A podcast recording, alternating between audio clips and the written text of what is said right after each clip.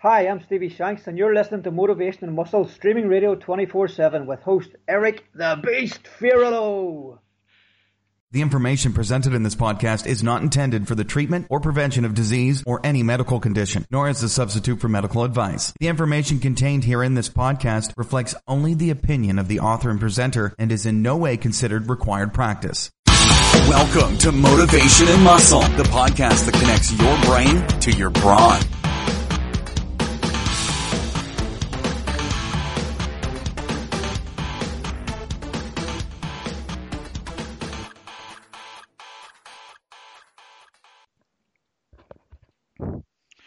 Hi, this is Eric Fiorillo, and I want to welcome you to Motivation and Muscle, streaming radio 24 7. Today is the 16th of December, 2019.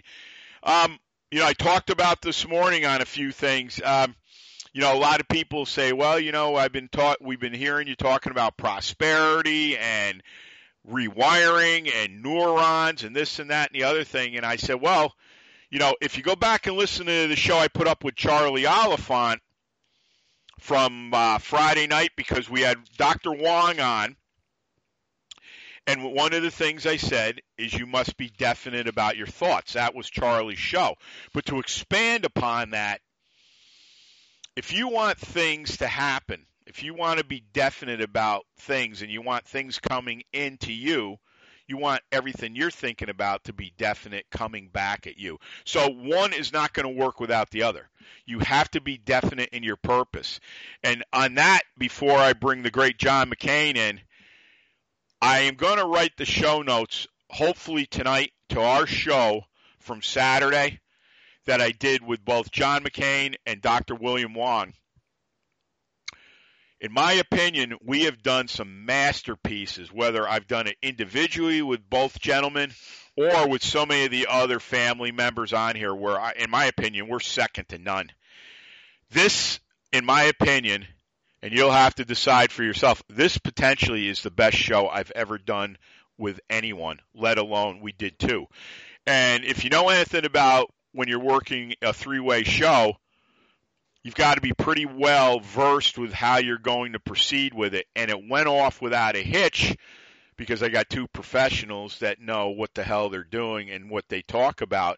And, you know, I can only thank John and Dr. Wong because um, you don't always get that. And I heard from John yesterday and I heard from Dr. Wong. And let me tell you, both of them were very happy. Uh, Dr. Wong's ecstatic about coming back on and doing another three way show. And we talked basically all about the rewiring, but Dr. Wong brought in a lot of examples um, from like the medical community.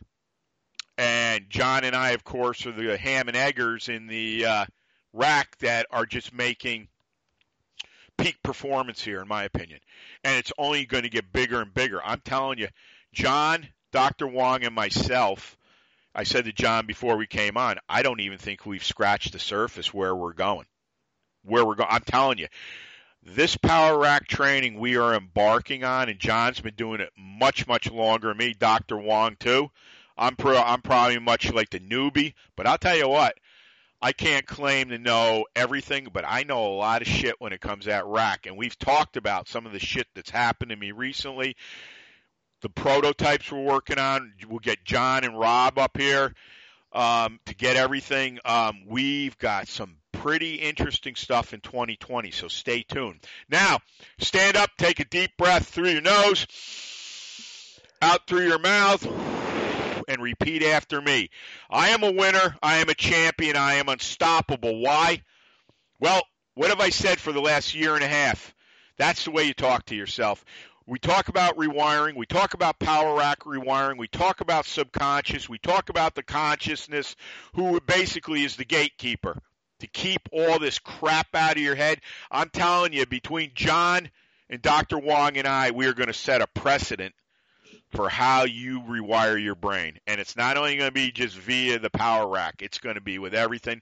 It's very exciting stuff. So stay tuned. Also, go out to FiorilloBarbellCo.com Winners and Champions, that is our premier product. You can download it and you talk about stuff that you love to do. Well, we talk about it here with John too. There's enough material on there to last you the rest of your life. Also, too, our prosperity conscious page. That's on Fiorillo Barbell Co. That is an investment in motivation and muscle and Fiorillo Barbell Company, where let me tell you, content rich is unbelievable. There's a 25, 50, and 100 dollar basically investment in both businesses. Um, it goes right to my PayPal account, and away we go. But I was saying on the show with Dr. Wong and John, you know, we're getting huge amounts of downloads more than ever. Send ten dollars if you download the show you know, we get a thousand people at ten dollars, that is going to help us increase our revenue where we can do more and more. And maybe eliminate a day for me having to go out of here and making money. But we are solving that too because there's no other way than to to constantly be thinking in a prosperous light.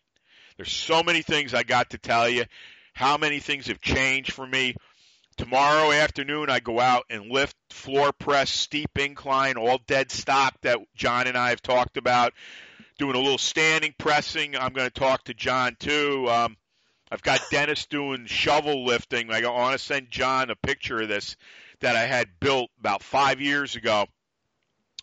And it's staying at a low point, and I'll tell you right now, that apparatus weighs 60 pounds empty. You could put on that bar alone you could put probably 50, 50, 50, 25 pound plates, and I mean the thick ones right up to the top. That's how big this thing. It's an animal. So there's going to be more on all that too. But I want to get into what we're talking about today. And um, the next thing we're going to do is we're going to go out to motivationmuscle.com slash category slash podcast. I believe uh, this will be the sixth show, whether it's just John and I and now Dr. Wong is with us too. So there's going to be six shows after Volume Three, and I put up Dr. Wong's show with John, which I'm going to, like I said, I'll write the show notes tonight if everything goes accordingly, and the possibility of it up being tomorrow might be even greater. So you're you're going to love this show. Also, too, uh, sign up for our free newsletter at motivationmuscle.com. Um, it goes out to my MailChimp account. You know how content rich we are. You will get everything. Also, to another way to make an investment in the future for all for all of us is to advertise here on motivationmuscle.com. The rates are extremely easy to digest and I will work diligently with you, and you'll work with me, and we will create our brands and make us bigger than ever. And obviously, the idea here is to make capital because you cannot do anything without capital. Contrary to so, what so many experts say, you can have all the ideas in the world, but if you don't have the money to shuffle them, you're going nowhere. So remember that anybody that's looking at it from a different set of eyes. Also, too, uh, our YouTube channel, Fiorillo Barbell Company, Real men, real strength, real power. On that note, I'm going to give you information on John. I'm going to read the bio. And today is another big day. We're going to talk Power Rack Training Volume 3. We're already up to the third volume, which I can't believe. But let's give you some information on John. John yesterday turned a young 74. And uh, happy birthday to him. We wished him a big happy birthday on uh, Saturday. He's uh, he's been competing in all aspects of the iron game for 57 years. He's lifted in hundreds of meets, having won national titles in masters age, Olympic style weightlifting and powerlifting, and acquired nine world titles in IAWA, which is all round weightlifting. He currently is holding 335 USAWA national all around records as a retired middle school math teacher with a master's degree in guidance and counseling. John put to good use all the writing required in college by self discovery articles published in about every available strength journal. He was quite involved with the sport during the golden age of power rack training in the 1960s and has continually trained with, researched, and written about this dynamic system ever since. And as I've said, if you have not discovered John, this is where I found John. Go out and order all of the not is it the hard yeah hard gainers. He wrote for a long time for Hardgainer. I'm telling you right now, the articles are just as relevant as what we're talking about today.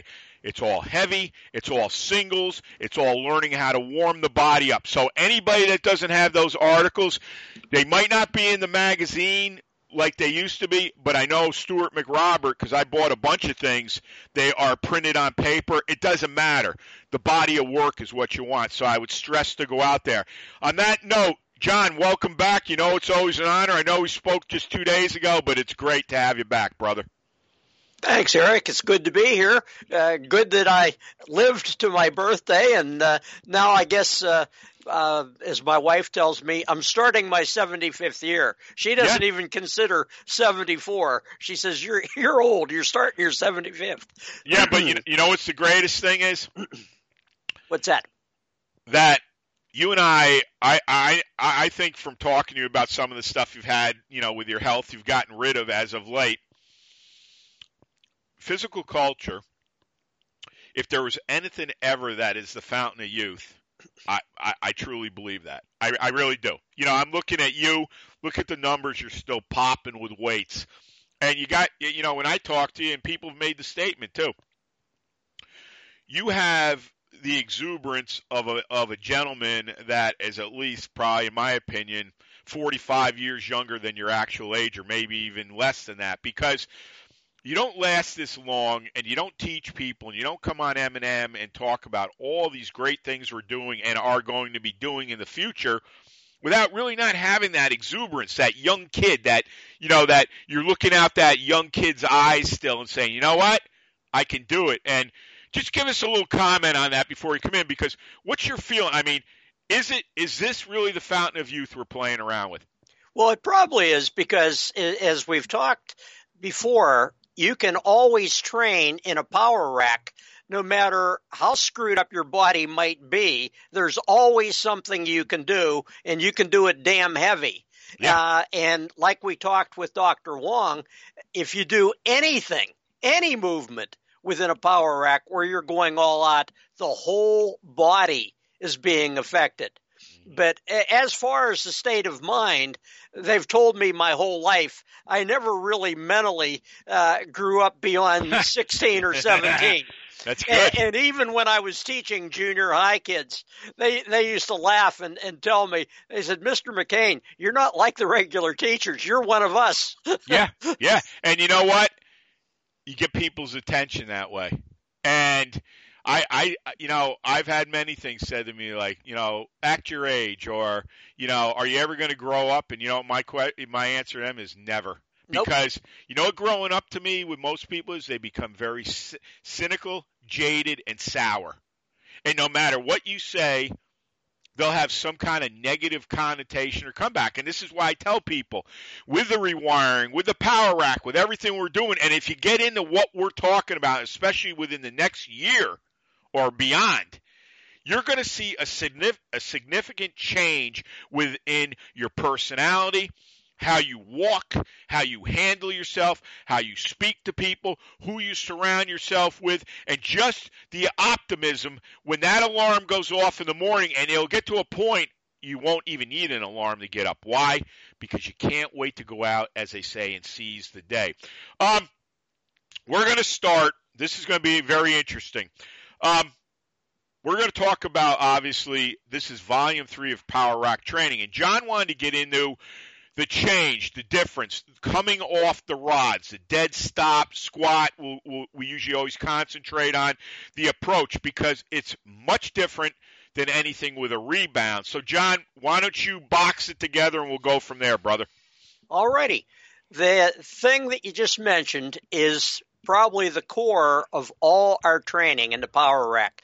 No matter whether you are uh, doing a lift up to a higher pin or you're just pushing enough, pulling enough to get it off the bottom pin, uh, or whether you're going into bands, or whether you're going to do uh, a complete movement from, let's say, a mid position all the way to the top. Mm-hmm. Everything has to begin with getting it off the bottom pin, breaking it off that. And I, I think what I'd like to do, I told you before, Eric. Yeah.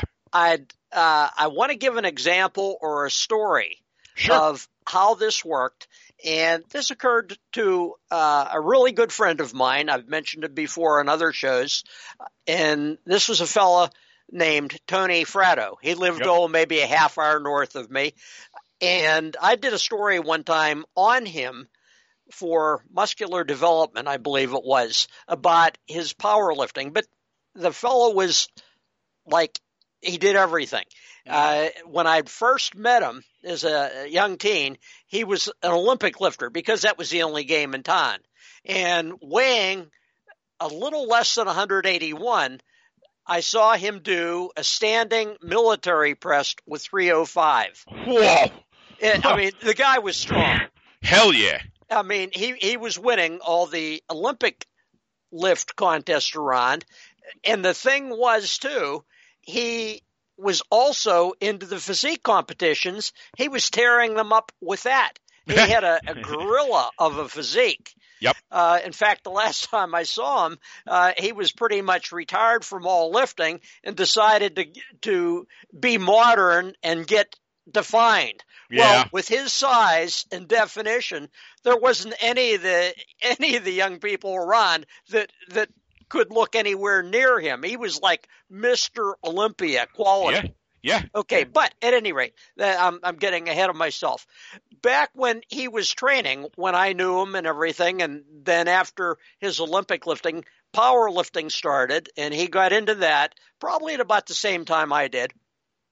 And he soon was using his standard Olympic lift training uh, and training the power lift themselves that way, just training up in the squat, bench press, and deadlift. Locally, he was doing really good.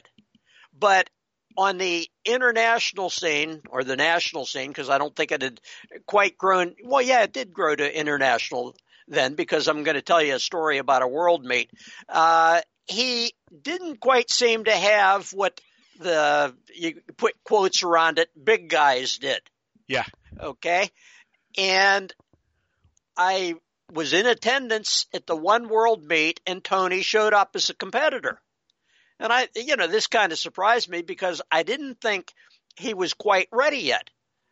And the fact was, he was lifting against a guy. I'm not going to mention this fellow's name. Uh, okay. he, he's uh, deceased now, but he was like the big gun in the United States in the 198s okay. at that time.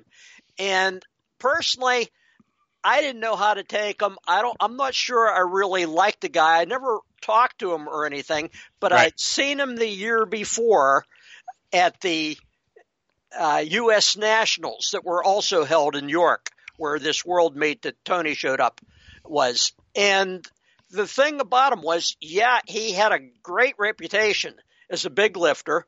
Yep. Uh, and he was really built well. And I can tell you this simply because that whole week at the Nationals that we were there, he walked around town. Ah. Everywhere he went, he had nothing on but Yep. a pair of short shorts. Yep. No shoes, no socks. He was impressed with himself. And to be honest, he was damn impressive. Yeah. Okay. Uh, the restaurants that probably had rules about no shoes, no socks, or no shirt, No no, shirt. clothes, Yeah. Yeah. uh, didn't dare say anything to him because he was a beast. Yeah. Okay. And of course, that year at the Nationals, uh, I mean, his thighs were tremendous and his squatting ability was really good. He, he destroyed everybody. Yep. So when at the Worlds, I show, I saw Tony show up, I thought, this isn't going to go well for Tony Yeah. uh, because he has to lift against this monster. Tony beat him in every single lift, no shit. and, Wow. and, and he did a 705 squat uh, to you know seal the deal. I mean, he, he was just ahead of him every which way, and this surprised me because in local meets he hadn't shown that kind of power. Mhm. But you know, then just the other day, I read one of your old favorite authors, uh, Anthony Ditillo, and he was talking about Tony. And he said uh, the actual actually the article was about the the power rack, and they said he said you know Tony Fratto trained for the big meet in a power rack. he was doing a squat just above parallel. Of course, he was going all the way up. I think he would have done better if he Right. would have uh, got enough weight where he could just barely move it off the pins. But Yep. he squatted all the way up, and Ditillo uh, documented that he had reached uh, 750 for Wow. three reps Wow. from just above parallel. Wow. So he was, you know, he had gone from just training like a regular lifter would, uh, like you always say, 135, 225, Yep. you know, Yep. wor- working up, uh, uh, and and then he went into the power rack and developed this sort of power, dynamic power, that actually destroyed a guy that had the big rep and everything. So, uh, and the funny thing was, I had to reflect back the guy with the big rep, and I told you he was super impressed with his body Yeah, building yeah. Tony yeah. would have destroyed him in a physique contest. I don't doubt. Well, you know, um, once again, you see another prime example of the power rack. Um, and I remember, I think it was our first show, or maybe when you and I have talked extensively offline. Um, I think we talked about the speculation with Russia, how suddenly, you know, they were lifting all these monsters. And let's forget about Dianabol, okay, here for a second. Everybody would be saying, well, they're all taking better drugs that you know John and I have talked. You know, may, I, I don't remember if John said there was rumors of power rack work or whatever, but here's what I want to tell you. I'm going to give it right back to John because he's got another story I know to tell us. But here's the thing that really intrigues me about power rack training is this stuff is so concentrated, and this is why I say it takes a long time to learn and cultivate it. But my God, now that gentleman was that was Tony, right? I, Yeah, I want Tony to make Fratto. sure. Yeah. Now, think about this for a second when Ditillo wrote that article. Now, one thing about Ditillo, everybody knows he's one of my all-time favorites. I mean, how many times have I said, you look at that guy's traps, they look like bookshelves behind his neck. Literally. I mean, I've never seen anything like that. Here's the deal. He didn't do it the way John and I were doing it. Maybe he did at times. We don't know. All right, because there's so much information that's not there. We can only speculate, but think about this. He came off the rods. All right, let's say parallel. He came two inches above parallel. Started a mid 700 and completed it to the top dead stop. Do you know how much weight? I bet you if you do a rebound of that, John, you could probably add another 70 pounds to that. Seriously, because they'd be all wrapped in every other thing. But that's what I'm saying about this power rack training. It is it's not only something to cultivate and learn and do for decades, the rest of your life, but when you get a response like that, you know, here's the here's the big shot coming in. You know, all he's doing is probably walking by glass and looking at himself with a pair of shorts. You know, blah blah blah blah blah. To me, no class at all. But whatever. And then here's this guy that comes out of nowhere that John's known forever and thinking, I don't know if he's ready for this. And what does he come in and do? He destroys him. How did he destroy him? What was the denominator? Probably the common denominator, as Anthony Tillo said. Dead stop squats. It's all yours, John. Well, absolutely, because it seems like when I was doing these, I thought, well, I, I was on my own. This is when I was beginning into the rack and everything. Uh, thought it was cheating because nobody else did it. But I started to look around and I found out that a lot of the big guns, I found this out later, uh, maybe, maybe it was a good thing because I wouldn't be intimidated by, by some of the, uh, truly monstrous lifters that, that did this, but I, I saw fellows like uh, John Canner, Bill West, Roger Estep, uh, George Frenn out in California who trained with West, and and my old buddy Russ Knipp. They were all doing squats that would start just above parallel in a power rack. And the whole denominator about that was the start from the dead stop at basically a midi position. Yeah. Yeah. Well, you know what I you know, and I was going to ask you, but you already answered that. I was like, what got you finally thinking like, you know, this looks like something worthwhile to jump into? Because let's face it, we've talked about this over and over. This by far is, is not easy work at all. It, you know, there is a learning curve with it. You've got. I remember when I started doing this. I mean, I had to start with. I started with a 100. Well, let's see. I had the Buffalo bar at the time. I want to say maybe I started with uh, 148 and I was like, you got to be kidding me. But so you better, if you got an ego, you got to shove that aside because it's a whole different setup, man. You know, how many times have I said, come up wrong? Maybe you come up, maybe you don't. You know, it's a whole learning experience basically to do that. But I, I, the dividends pay more and more. They're obviously as you go along with it. But obviously, you found something that worked for you. And as we're talking about how you and I are now, going into some other things now, not only with we found out about these prototype bars that are being built, we believe that we've hit now something that nobody else has ever used other than that one picture we talked about before. Um, and this is where I see the crux of everything possibly going the way it is. Plus, we already said that we had Dr. Wong with us on, and he's coming not only from a practical view, but he's coming from a scientific end. So I, I in my opinion, right now, between the three of us, uh, we have such locked potential here, and the ability to build this up higher and higher. Now, and one thing that will be great, obviously, John's grandson, if he gets into this the way we've been talking, because you're going to get a very young man here that, you know, at his age his testosterone could fly to the moon right now. And if he, if John can get him captured in the moment with this stuff, and this kid likes this, I can't wait to see what he's going to be like and look like. If let's just say he sticks with it for one year with John, and we don't worry about beyond. My opinion is this kid, no matter what he does, whether he just stays in the all around stuff like John does with him, or he goes into powerlifting, or say he wants to go into stone lifting or whatever, my opinion, like I've talked about where I'm going with everything, I, I think he'll be truly unstoppable. That's it's all yours, John. Well, I think you're right. And the good thing about that, I was just thinking this yesterday. Uh, I'll be picking him up Friday for Christmas vacation. He'll be here for two weeks. Nice. This is when I'm going to start him on on the uh, uh, squat from the midi position. Yep. I don't have that new bar of yours yet, but I, I told you I have a way of yeah. sort of simulating it. Yep. And I think Dre's going to like it because he's never really liked squats. He's been pretty good at deadlifts and everything. Sure. But he doesn't like squats because they, you know, he's young and everything, hasn't really experienced. They do hurt his traps and yep. everything with yep. a regular bar.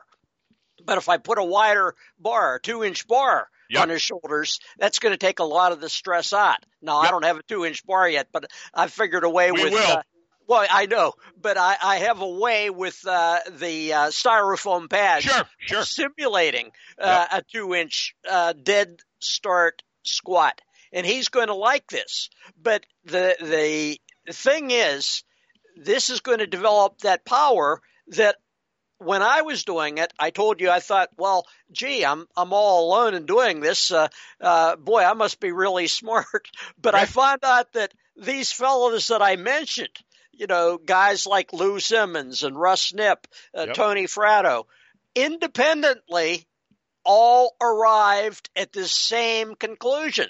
Yeah. That's where the power is at the mid position and from a dead stop. Yep. Now, even before that, and I think this is going to make a pretty significant point. Bill West and his gang uh, of guys out in California that actually started official powerlifting. Yep. Uh, they were doing it before that. Uh, and Bill West did a series of articles for the old, uh, I guess it was Muscle Power or whatever the Weider book was at the time. Yep. Yep. Uh, but they were always doing these within a power rack and they were doing box squats. Yes. Now, if you think about a box squat, a box squat is exactly the same thing that we're talking about. They would lower themselves to a box within a power rack for the safety of it. Uh, I don't know why they didn't think just to use the power rack itself and do Exactly. away with the damn box, but th- uh, there's a reason for that too. I discovered. But the thing was, they they got to that mid position, would pause, and then get up. Handled tremendous poundages, and they were ahead of everybody in the country at the time. Uh, Bill West and George Frenn were doing lifts that no other power lifter uh, anywhere in the world was capable of. And that was because of this dead stop box squat. But I got to thinking about it. Now, why in the hell would they have to go with a box? And Right. then it came to me, although I had found this myself independently, just doing the, the middies as I did. And the fact was, if you had a box below you or a chair, you had to sit down, and what that did was put your ass directly in the center of your thighs. Yep. I mean, you, went straight down. Uh, I don't know if I'm saying this right. Uh, to give you a counter example, a couple weeks ago, uh, I was asked to critique somebody's squat, hmm and I looked at them, and they said, "What's wrong?" I said, "Your your moving muscle is not even in the picture. Uh, Yeah. Their ass was so far back behind them Yep. that it wasn't giving them any balance, centering, or the direct power of the main muscle involved. But when they did box squats, they had to have that ass almost straight down below their center Right. and come up from that position with really tense glutes at the time. This was what it was all about. And as I've told people forever, when you squat or when you do squats in a rack, you're not doing a leg lift. You're training your ass. Yep. That's the major moving muscle. I guess it got so bad that guys in my gym at, at Ambridge uh, Yep. used to tease me because of my squatting and singles and being in the rack.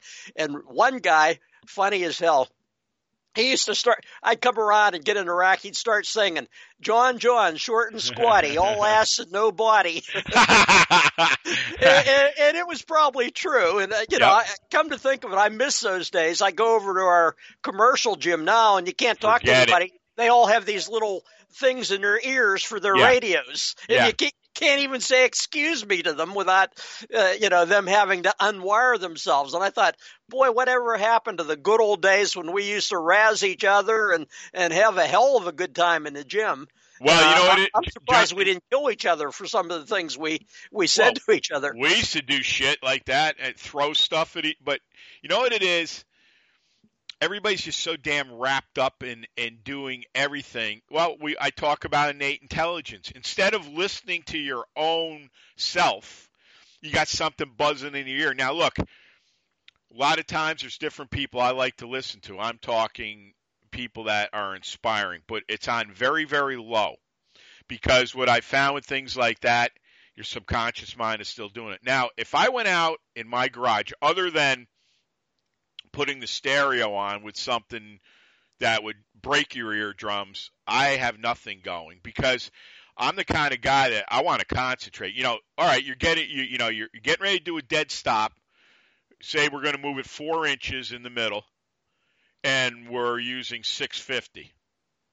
Now, if I've got some horse shit going off in my ears, as we talked about Saturday and all before this with you, and then Dr. Wong the other day. Where's my level of concentration? How bad do I want this? You know, when I walk in there in the gym all the time, you know, I've said there's people on my mind. Yourself, Ditillo, Wong's been in there, Anderson, you name it. Okay, people that I feel are very legit, whether they're with me or not. And that's how I do things. I communicate whether it's silently or I'm whispering or I'm or, or I'm yelling it so loud. We've had the police at my house before because it's been so raucous. And you know who it is? It's me. One person. One person. So what I'm saying is I totally identify with that and I know you go there, you do your shit. They wouldn't let me in a commercial gym. I mean, we were thrown out one time and in a bunch of us and they were serious lifters they called the police on us. They were going to arrest us. They were going to we they told us to go out and not come back there again. That and other other things we know spurn that all on. But my point is this: how can you be legit and walk into a power rack the way we're talking about everything with number one a set of little earbuds in your ear. And I'll tell you the danger of things like that too. If you go and want to do this dead stop squat, we'll use. If you ever got that stuff tangled around with that bar, I mean, seriously, at the rate we move that stuff, I mean, you could probably literally rip your eardrums out. That's my point. When you're going into something and you're going after something that powerful, because it's so powerful that, that that kind of stuff regardless if you got your head right into it, could kill you if it wanted if it wanted to. You need to concentrate fully on what you're doing. When you hear John talking about, you know, when he's reading and he's telling us about, you know, articles Anthony Ditillo wrote, and and and the things they were around, and you know, if you don't know Anthony Ditillo or any of these gentlemen John has talked about, go out and look. Bill Peanuts West, all these guys, Pat Casey, Go out and look at these people, man. You'll be absolutely amazed at the size of these people. And probably the majority of them were clean, too. It's all yours, John. I mean, I could go on and on, but I know we're talking power rack here, but it's all anything like this we're talking about takes complete concentration. You know, and if you're not concentrating and you're listening to music, the opportunity for you to get in some trouble is very real. So it's all yours, John. This reminds me of back in the Ambridge VFW, which was an old pit of a gym, yeah. uh, but the guys were all hardcore, very serious lifters. Uh, in later years, we started getting more and more of the uh, teenage athletes coming yep. in because the high school uh, for Ambridge was right across the street from the gym. Uh, and these guys were good trainees too. But being teenagers, Yep. They started coming to our meetings and insisting we have uh, radio and speakers around. Yep. yep. Okay. Now, on to be fair to them, they kept it low, and you know it wasn't really loud, but the old timers didn't like it. And no. you would be amazed at the number of times that radio turned up broke. yeah, I, yeah. I yep. mean, you know, yep. it, eh, it, wasn't like a tube would burn out. It would be like there'd be a dumbbell through it. exactly, exactly. I, I look. Go ahead. But I, uh, you know, I, I, I had to reflect, especially like a day to day where there's snow in the ground and it's uh, a little cool, and uh, how you and I and Dr. Wong had talked Saturday about training when it's uh, uh, a bit less than than totally heated and everything. Sure. How I used to love to go down to my power rack in the you know in the winter months and everything, and just start with that dead stop start. Yep. With my you know with the bar, power rack, and everything, and have no noise at all. I mean, I never had a radio or anything like that, and uh, I didn't want one. No. Uh, many times I just had to go and be at home by myself where there wouldn't be any of those distractions. Right, right. Because you know something? I said this, I don't know if I said it with us the other day or I said it with someone else. I don't remember. I said men by nature, and I'm talking about our style, what we like to do. We're solitary, the majority of us. Now, you know, you know, John's married. He has two sons, et cetera, et cetera. I'm not, but I'm always involved with someone or something. Okay? I'll be honest with you. There's only a few people that I would train one with. John would be one of them. Because this is my whole idea about everything. You know, we're talking about here, we're talking about learning how to dead stop squat off a set of rods, which is totally different, which is totally different pathways you have to build, which come up one side wrong, drop down. You know what I mean? Or maybe you can't move the bar at all. You still got an isometric, in my opinion, which most people would agree with. But the majority of this work is done in a singular fashion, meaning you. Now, I have a lot of I have a lot of ideas about this, and I'll just use my mine, and we'll get right back to to what we're talking about. But it all coincides with the dead stopping, the learning, the the whole procedure, whether you are pushing, which we emphasize fully about this, or you're standing straight up, bolt upright after you've crushed it off the rods. I think a lot of us, and if not, but you are of that personality, this is a type of training that's going to really complete you as a human being. And by that I mean when you're alone, you've got to load your own plates. Like the other night, I, I go out tomorrow night. It's going to be freezing out. They're talking snow again tomorrow. We're probably talking the garage will probably be 30. I have fuel. I run kerosene. I've got a heater in my garage, and it doesn't stink either because the door is only three quarters of the way down, so you're always getting fresh air. That will keep me warm, but I only set it. I'll set it for 40 because I have a thermostat with this thing, and it shuts off, shuts on whenever the garage reaches the temp. Now we're talking a stone garage which has got no insulation. You got a door quarter of the way open and you're in there having the time of your life. And what I've found over the years with this stuff, and especially lately, is this. If you are of that ilk, or you start building this type of mental tenacity, and I mean real tenacity, where, you know, how many times have I talked about my brother in law? Snowing like hell out. It was a scheduled workout. Well, what was tonight? We have to carry the Husa steel. Okay? We got lights all over the house. The house looks like daylight, so there's no excuse. Freezing out. Snow's coming down. Snow's up to mid uh, shin. We got to carry that beast. All right. So usually we would open up with at least close to 200 pounds with it. You got to clean it out of the snow. I've said how many times we both got flannels on. They're all iced up. Your forearms. Walk maybe five feet, you fall down. Thank God for the puffy snow, or you'd get hurt for sure. But here's the whole thing with all this dead stop stuff, because you know, to me, we've got it set up in the in the rack, the special setup I've got. When John gets here, I can't wait for him to check this out and try it.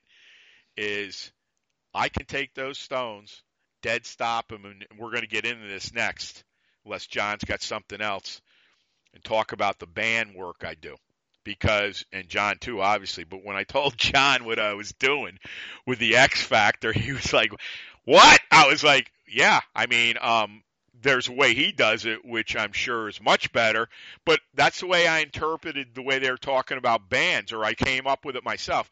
Anything I do with the dead stops and I'm going to use bands and try to go through it as hard as I can and if I can tag the upper set it's all that much better. But I will tell you, and I'll admit this to you, I've failed more than I've succeeded. Now, I might drive it an inch off, but here's the deal.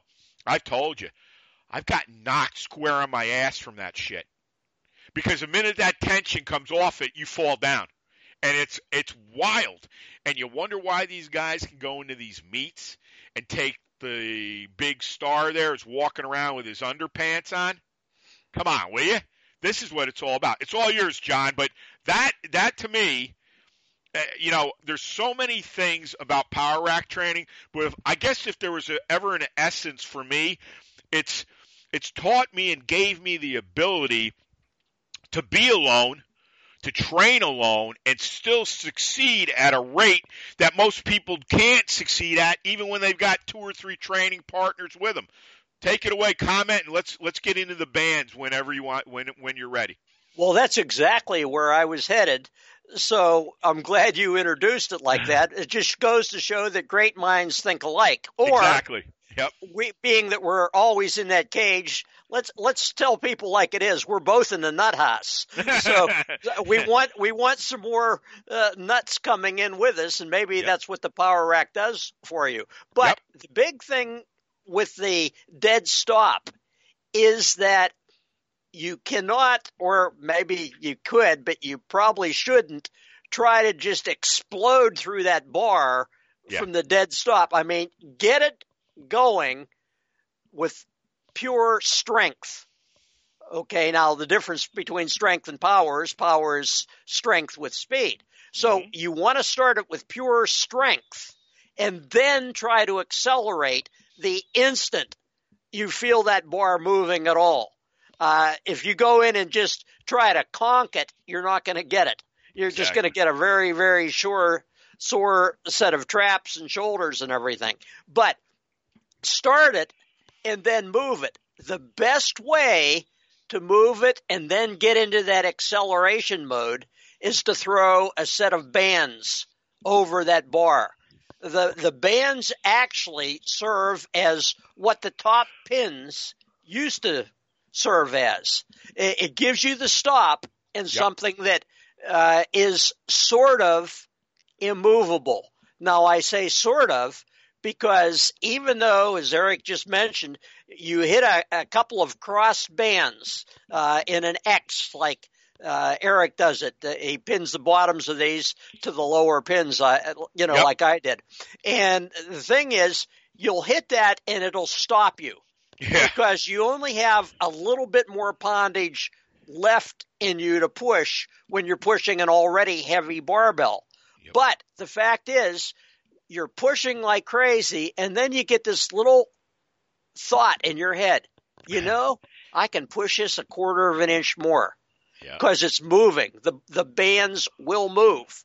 And you can always do that even if they don't go anywhere. You think you're moving them.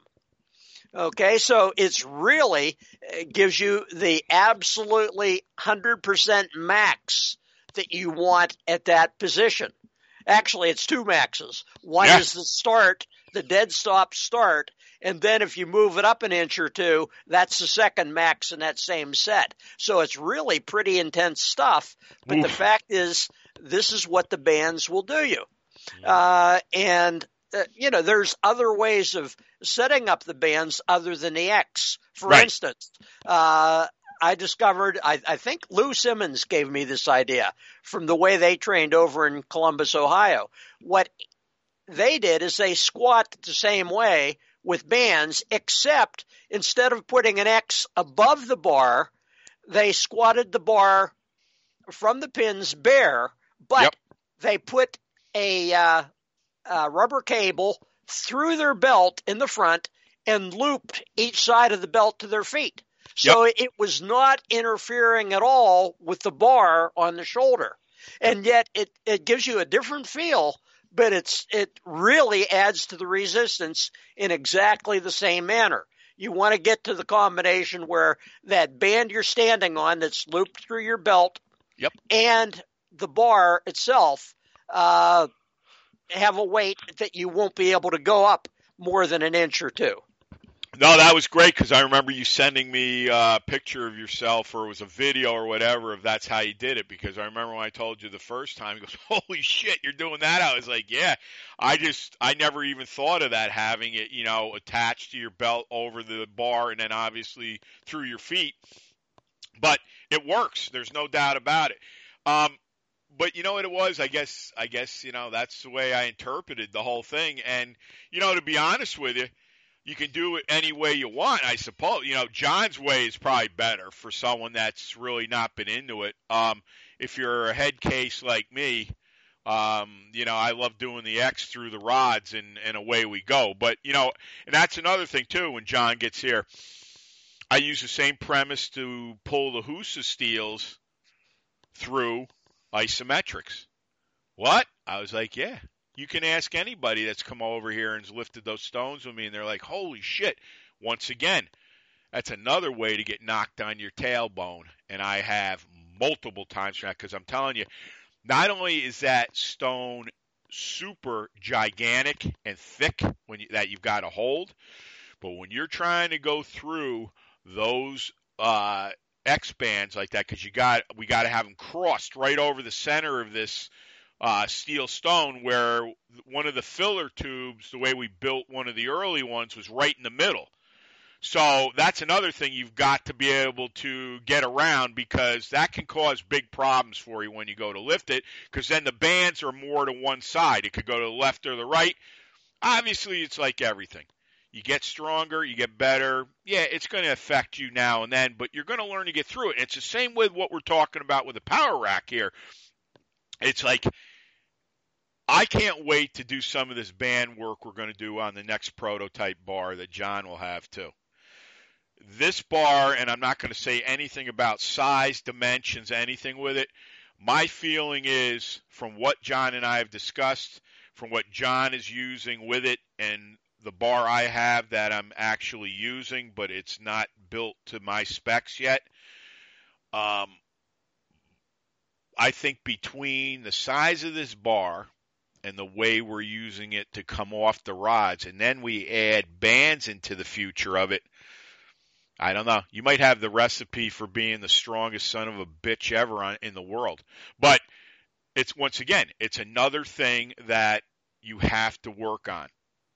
And this is what we're doing now. All of this prototyping, all this getting under it a certain way. What size is the bar we're using? What is being activated? Because I already told John one of the bars, well, when we talked about the three inch bar, I never used one before to do what I wanted to do with the dead stops.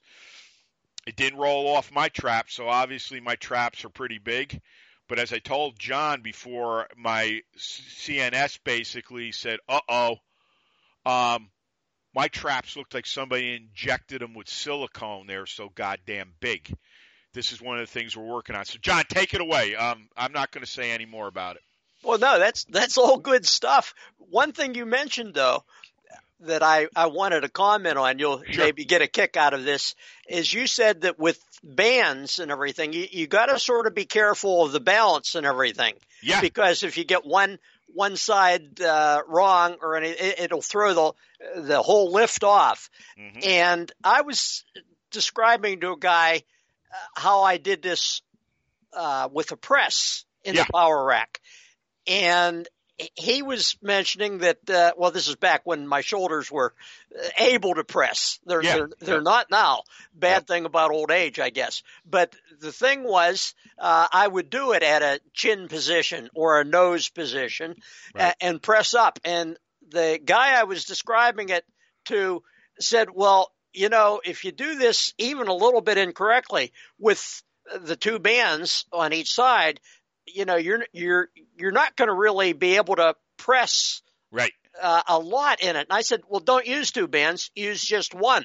hmm And he says, "What do you mean? How do you how do you do it with just one?" I Ah. said, "Wrap it." I said, uh, "Wrap it around itself or loop it through itself Mm-hmm. uh, on the bar, so that's you know at your chin or at your nose." hmm And I said, "Just stretch it on and step into the other end." Exactly. And he said, "Uh, won't that hurt?" Oh boy. And I said, "No, it's just like riding a bike." uh, it, it- it's not going to break anything that you're thinking about. Uh, uh, girls, uh, if you're listening to this, use your imagination. You won't have that problem. But uh, the thing was that that gave you a perfect anchor yeah. directly down your center. Yeah. And it enabled a wonderful press uh, that you you could hold, and uh, uh, like I said, there being that the pressure on the band, if you used a decent weight on the bar, was very little anyway. Uh, no no pain involved in the uh, No. lower, lower mid region. You know, um, w- once again, when you're here, you're going to love that pressing apparatus I designed for the power rack. If I could press, Well, you know something?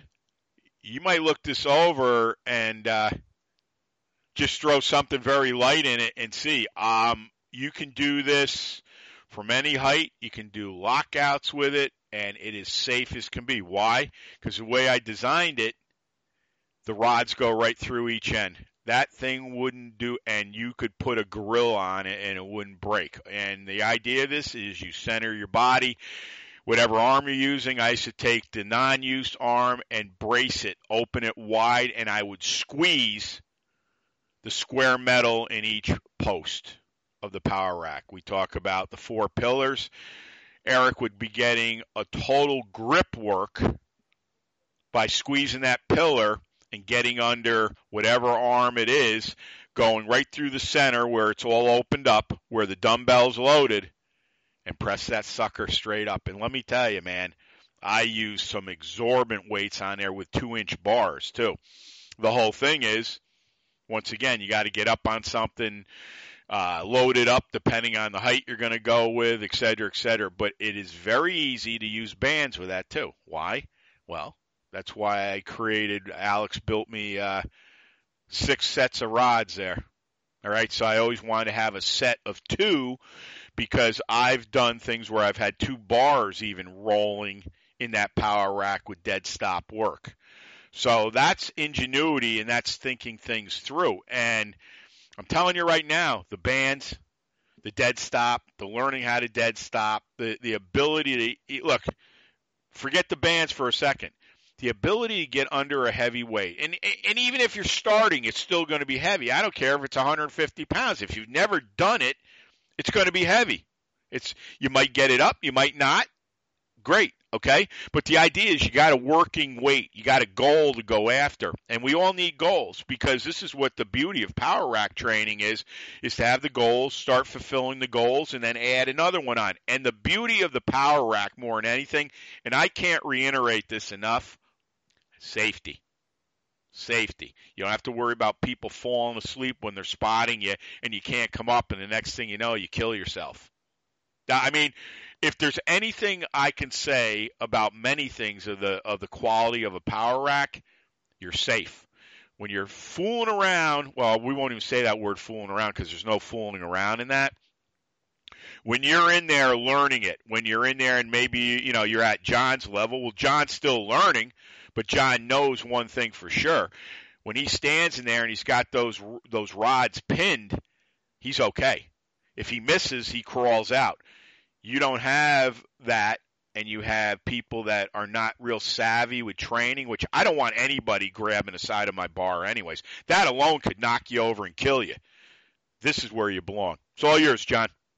Well, the what you mentioned about safety is really hits home with me because I've lived that where guys grabbed one end of the bar. Yep. Uh, it, it, this happened in competition uh, too often for me. Uh, mm-hmm. Uh, guys would would grab it at the wrong angle or speed, and meanwhile, it's my back that's yep. under this heavy weight. Uh, I remember one time uh, they, they had two spotters, and I got back and uh, I was coming up and it, it, just wasn't there that day. I mm-hmm. missed it. Mm-hmm. And I just felt my back just wrench because the guy on my left grabbed it immediately and started Where? lifting it. The guy on my right was chatting with some girl in the audience off to the other side. So that thing completely tilted on my back. Yep. I, I think I went right from that lift right down to the chiropractor's office. Mm-hmm. Uh, it, it, it, was that intense. And I talked to uh, uh, one of my old buddy competitors, Bob Weaver, who yep. had, uh, had the heavyweight squat record at the time at 805. And I said, Bob, I said, what do you do with these, you know, idiot uh, spotters when they screw up. He says, "Oh, I never use spotters." And I said, "What do you mean you never use spotters?" He said, "Well." He says, I developed this little system where, you know, I had that happen to me too often. And he says, you know, I'm handling, you know, seven, eight, nine hundred pounds. Right. He said, I can't afford that. He says, so what I do is I tell them to leave the platform. He said, if I am getting up part way and it stalls on me, Yep. He says, I just give a little shove with my hands backwards and a little frog hop forward. Mm-hmm. He says, the bar will go straight on, won't touch you at all, and you'll be completely safe. Yeah. And I thought, wow, that's really great. So I started doing that, and it, it did work. You yeah. get stuck, and you just do that little hop, and bang, you're yeah. you're you're out of harm's way. Now, uh, once or twice, I, I think meet directors got on my case because the bar didn't really do any good to their platform. Exactly. Yeah. Bob Weaver had a worse problem. He used he trained in a old YMHA in Pittsburgh yep. that was on the second floor. Yep. And he was just adding weight and wasn't watching what he had. He, he didn't realize his final set was with like 950. Holy shit. Yeah, which, you know, at the time was a little bit above his ability. So he got done and he got part way up. Yep. And he realized he wasn't going any further. he gave his little frog hop.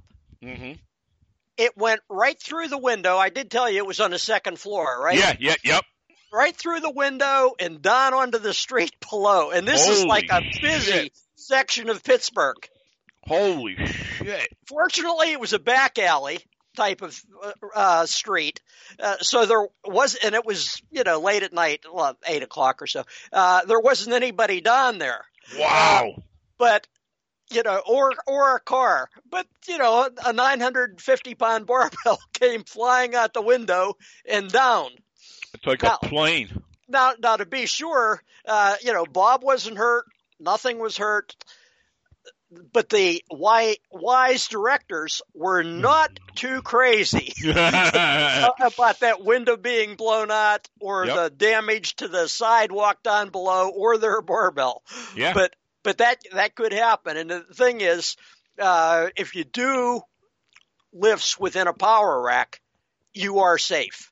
Yeah. I know that uh, once uh, from all around competition, when my cruciate ligament uh, tore completely in half Wow. under a 1500 pound hip lift, Yep. and later uh, the other knee, the the uh, bone, ligament, and tendon all separated. That had to be sewn back together. But Yep. after this, I figured, you know, with these knees going the way they did, maybe I better not risk squats. Yeah. But I just went back to my regular rack squats from midi position. Yep. And you're right. Ever since everything's uh, you know, been completely safe. If you miss it, you're only going up an inch or two anyway. So Yeah. it's not like there's a big impact pushing you down. But Nope. you just settle down and put it on that bottom pin Yep. and walk away safe as could be. Yeah, I mean, there's there's nothing out there that will protect you like that, and you know, we're talking about massive amounts of weight. I mean, some people just look. The only thing I can figure with what we're talking about here, and we know how popular it was with York barbell in the '60s. John was there, and it fell in the fa- it fell out of favor for a long time. Now, my speculation is because John has brought so much stuff forward where now we find out this guy and this guy and maybe the Russians and everybody. You know, w- were there programs silently being done with this and nobody wanted anybody to know why they're getting the edge? That potentially could be that. But I also think, too, this disconnect that's been around for quite a while. I mean, there's a lot of different things now. You know, we know kettlebells, we know the clubs, you name it. It's all out there now. There's a lot of diversions all over the place. You know, a lot of people tell you, well, I did this, that, and the other thing. I blew my shoulders out. I can't bench press. Well, here's my thing.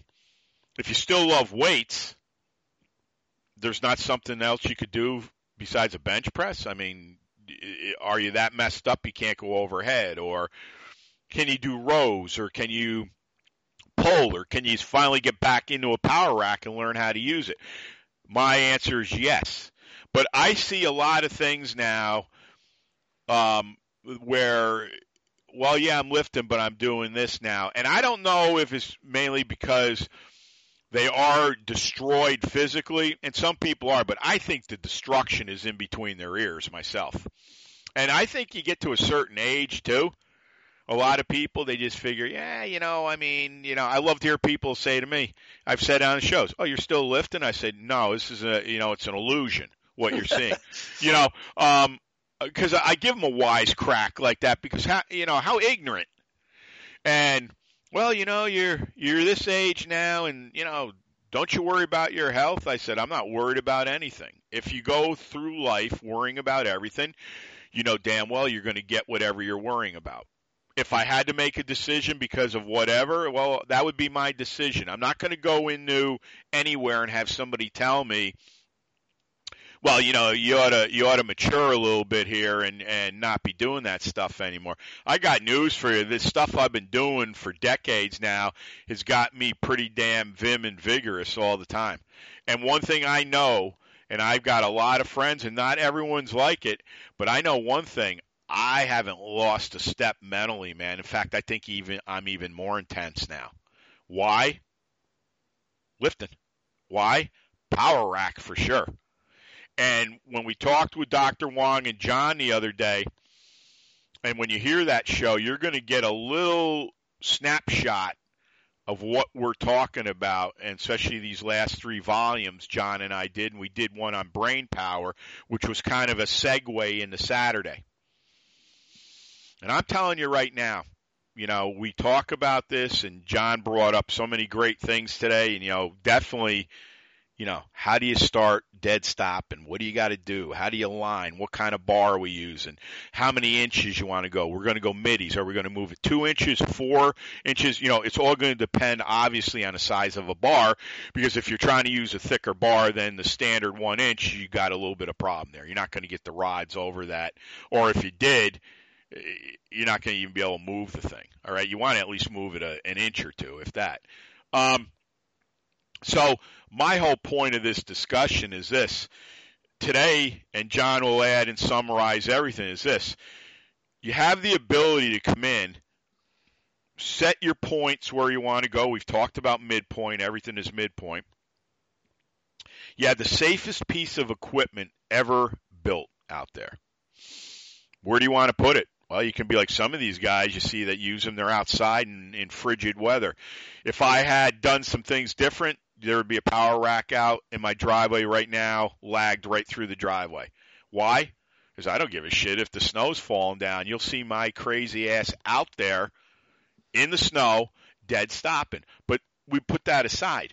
The point of the matter is you're in something very safe. You got an opportunity here to learn, man. Learn and capitalize on that learning. You hear about the records. You hear about, you know, you hear about these gentlemen like Tony coming in the guy walking around town with nothing on, basically. All right. What he what happened to him? He got his ass handed to him. Why? Simple stuff like Ditillo wrote. Well, it's not simple, but the whole idea of it is simple if you put your mind on it. A Couple inches above parallel, dead stop, 750 pounds. What do you think that's going to do to you and your body? Not alone, and everybody talks about this. I see these shirts on everybody, the whole thing. I just laugh. It's all bullshit. The word confidence, belief, and faith all come to mind. John, anything you want to add? Summarize everything. Take your time. Give out any information. You know, if you want people to be able to get a hold of you, and uh, I'll give my stuff out, and we'll get ready for Volume Four in January, my friend. All right. Well, it's like you said, uh, you get a lot of negativity about training and everything. They ask you at your age, uh, are you crazy? Why are you doing this? Could you imagine at my age, where, yep. where I'm almost twice as old as you, yep. uh, and I still run into uh, some of my old fraternity brothers from college that I haven't seen for a long time, and I'll get the, the comment that's straight out of their mouth when they find out I'm still lifting and even Yeah. competing. They said, "Are you still doing that stupid stuff? Why Ugh. do you do that?" And I just say pointedly right back to them, "Because I never want to look like you." Good for you. And you know they they they jump back startled that you would insult them so much. And i said look i said i feel alive when i do this. You were basically dead right Yep. after college. They just haven't haven't shoveled dirt on your face yet. Yep. and uh you know so that ends that part of the conversation immediately. The other thing you mentioned about you can always do stuff within the power rack no matter how many injuries you've had Yeah. the thing that really brought this home to me is all my competition in the all runs. Hell, we have close to 200 lifts. God. If you can't find some in there that you can still do, uh, well, shame on you. You you must be dead Yeah. because there's always ways around it, especially if you're working short range within the power rack. And with the studies that Dr. Wong cited Saturday, the thing is, if you're doing anything where you're putting an all out effort into one movement with a maximum weight, your whole body is involved, and it may be the only way of training where the whole body can get involved like this and show that maximum benefit. So that's what well, I have to say, Eric. okay. Um, if they want to get a hold of you through Facebook, can they still, John? Yeah, yeah, yeah. I'm, okay. I'm on Facebook. Uh, okay. You know, just, just John R. McKean. Okay. We um, uh, like I said, get ready because these shows are just getting bigger and bigger and more knowledge and more stuff going on. And as we talked about with Dre, John's grandson, you know, I hope to God now that it'll be with John for a few weeks, um, John can get him going because uh, with what we got planned and with the equipment that is in design right now, as I said, I want to see what this kid can do because I got a feeling you. We I've had pictures of him up before. This guy's built to squat. He's built to pull. He's very low to the ground. Um, and as John said, you know, he, he plays football. Uh, you can't tackle this kid. He goes on this this dead stop approach we're talking about with the equipment that we're gonna. John will have the prototype as I do. This if it ever gonna, stops snowing up your way. well, we'll get it. We'll get it one way or the other. But I'm just saying, my feeling is John put him on on this type of stuff for a year, and he's really dead serious. His grandson about it. I, I'm telling you right now, I I would love, and and I know I can't. I would take my nine year old grandson Danny, who you've all seen, or not grand. What am I saying? Grandson, my nephew. And I'll tell you right now, I'd put him on those dead stoppers, man. He's prime nine years old, that kid's ready to cook. Now, would he want to do it or not? I don't know. I don't know. But I know he, he loves me enough where he's always interested. And you know what? It's all how you present to people if they're going to bite into it or not. And if they admire what you do, you've got half the battle licked right there. Because there's something about this type of training. You know, everybody loves to use the word primal. You know how I see it is? It's in your DNA. I think we all have it in us. But it's going to be guys like John, Dr. Wong, myself, and many others here in this big wheel of spokes that's going to present it in a way that's going to make you think. And maybe you've been scratching the surface forever and saying, I can't get big. I can't get strong no matter what I eat. But then you get stuffed into a power rack and you got to kind of, as my pop would say, you know, you get put in a corner, you got to fight your way out of the corner. This is it. And this, this, you know, everybody talks about, well, you need this supplement, you need this, and, you know, guys take steroids. I'm going to tell you something right now. John can attest to it. Eat well. Kind of keep your sugars down if you can. You know, that's up to you. Um, get some protein in. You know, you like to still drink milk. You know, I drink raw milk, but you don't have to, but I would at least drink whole milk. Get a good attitude on you. Go out and learn the stuff we talk about, about subconscious rewiring, and we're going to get into this more and more. And I'm telling you right now, especially if you're a very young athlete and you've got somebody that knows this or can come to John and I or anybody that's done all this and are doing it. I'm telling you right now, I've said before in the shows, I would like to take the guy that's considered the least skilled football player on my brother in law's team in high school varsity. And I am telling you, I'm not sure of myself because you've all heard me talk about Dennis. I mean, the the the thing this week, uh, our goal, I want him down to 240 by Friday night. Well, Saturday morning. You know, and he's lost over clo- what close to 50 pounds or over 50 pounds and now it's approximately seven and a half weeks. So we've already beat our record of 250, which was supposed to be here at the end of this month. He's down to 247. My whole point is, and this isn't bragging either, but I'm very proud of this. This is a guy that was 294 pounds. He looked like he was nine months pregnant. he was teetering on some very serious health issues. I mean, he's not he's not a, a candy ass by any means. He told me he was afraid to go to the doctor. All right. But that's a whole nother thing. But what I want to shove this right into is I've said that to my brother in law, Dan. Give me, give me your least skilled player. And he's like, well, what could you do? I said, he will be by far the biggest killer on your field. And he's like, hitting? What? I said, the fuck with hitting. This kid will be so strong. If he lays a hit on you, you won't want, if you see him coming across the field and he doesn't get cut down, you're to cower. And not only that, my personality is that way, and they will adopt your personality.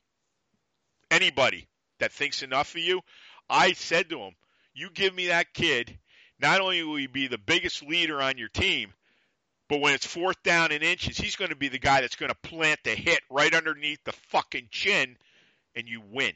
Okay? It's hard to convince people that, or they don't want to do that for certain reasons. I'm not going to get into it, but I would love to do that. I've had girls here, they want to get ready for a wedding or something, and they've never come to a place like this or dealt with me, and I'm very fair. But I'll tell you what, they leave here, they're leaner, they're stronger and more muscular than ever. And they're not going to some stupid ass gym where they're on some treadmill watching TV. Or as John said before, with those stupid earbuds in your ear. You come here, you know that this is the real deal. You come here and you want to lose 10 pounds, let alone we're going to lose 94 with Dennis you're going to get it. You want to work, it's the same with the power rack. You get in there, you get that mentality, and you will win everything you touch. Now, this is Motivation Muscle Streaming Radio. If you like John and I to do a particular show, go out to Fiorillo Barbell at NICAP.R.com. Also, too, um, we're on iTunes and Stitcher. Give us a five star review. That's what we've got, and we thank you for that. Um, let's see. We're on Spotify. We are on Google Podcasts. We're on an array of things. You can find us at AHA Directory, which is AHA. You get us in your car 24 7. I got to tell you, too, man, I am like lit on fire in my brain right now. We talk about this stuff. I love talking to John about this stuff. This, boy, I hope you get into this. I'm telling you right now, you'll never be the same again. You'll look at life in a whole different way and I mean in a great way. I'm telling you, it. I, I've got so many things funneling through my brain right now, and it's all rack and and bands and Husa steals and everything. Also, too, um, if you're, uh, let's see, if someone seeks you out in the concrete jungle, um, never be afraid to give them five words of wisdom because I'm telling you right now, it matters. As my mom said when we were kids, never be afraid to say hello to someone or give them a smile for that day as I said, you never know what people are going through. Yesterday was Dad's anniversary. I know it was very hard on my mother yesterday. I believe I was probably the only one that went down the cemetery. Um, I don't think they can do it. They've done it, but they're not a big fan of it. Um, I just do it because you know it doesn't bother me, and I represent the family. Dad knows that, so does Jimmy. So to me, it was a great day yesterday. I discovered a couple things that maybe I'll talk about one of these days. I told John and Dr. Wong. It's pretty interesting how the universe works when you start opening up your mind and your heart to it. Things change, man. I'm telling you, things change, and you get this feeling like you wouldn't believe. Also, too, if you're going to lift it, bend it, break it, twist it, press it, pull it, squat it, if you're going to lift stones, turn them into dust. And as a great Husa Steel Stone Crusher says in Blood Red Domination, we are domination. We clear cut the path. We follow no one. Dominate, obliterate, and dent everything in your path.